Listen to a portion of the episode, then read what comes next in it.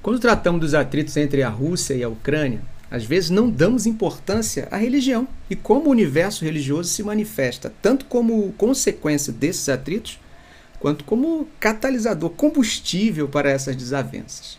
O cristianismo russo, que passou por uma retração desde o fim do período czarista, recuperou gradativamente sua importância, principalmente após o fim da União Soviética.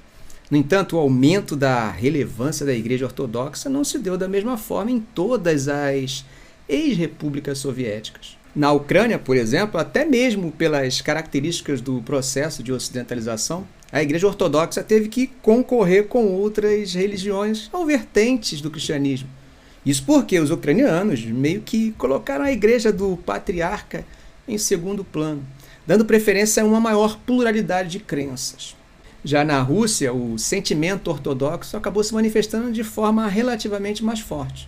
E, ao meu ver, isso transforma o estudo da Igreja Ortodoxa Russa numa variável importante para quem pretende conhecer a etnia russa e seus valores com mais profundidade.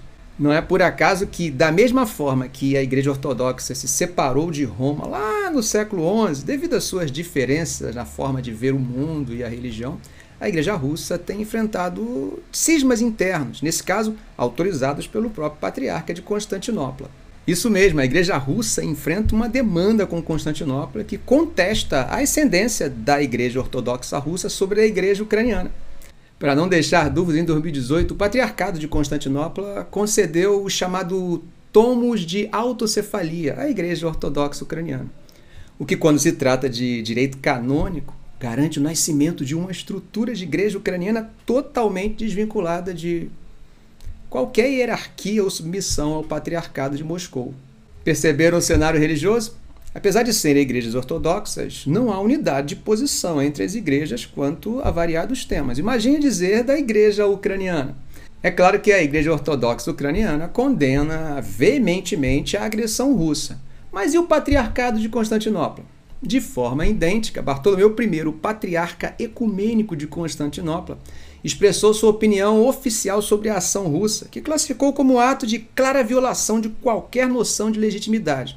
E, além disso, manifestou apoio às intenções do povo ucraniano de ir à guerra para garantir a integridade da Ucrânia.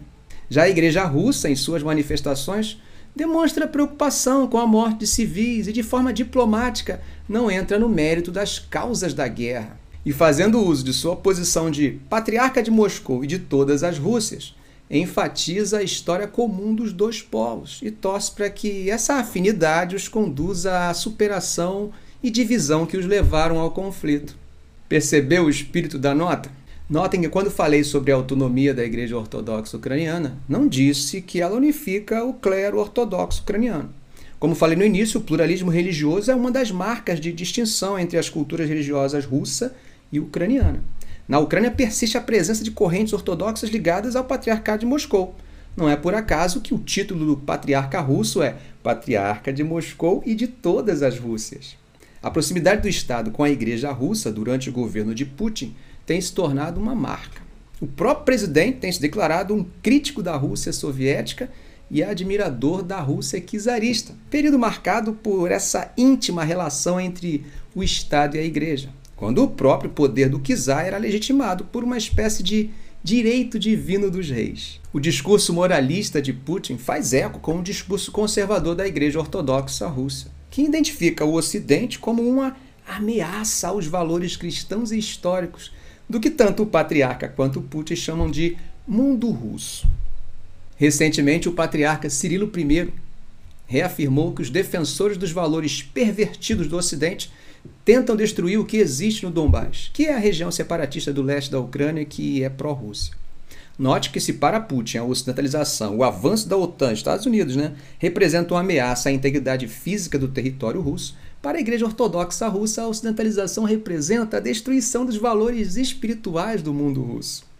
Então fica claro que tanto Putin quanto a Igreja Ortodoxa Russa, tanto a política russa quanto a religião russa têm um inimigo em comum, e a guerra é apenas um caminho desejável para salvar o que eles chamam de mundo russo. A história não cansa de nos mostrar que essa proximidade entre Estado e religião, essa troca de interesses entre política e religião, não acaba bem e tem gerado muita dor e muitas mortes. Ficamos por aqui. Se esse vídeo foi útil para você, dê um like, deixe um comentário, diga o que você achou. E é claro, se ainda não for inscrito, inscreva-se no canal e ative o sininho. Ah, se quiser conhecer meus cursos, eu deixei os links na descrição do vídeo, caso tenha interesse.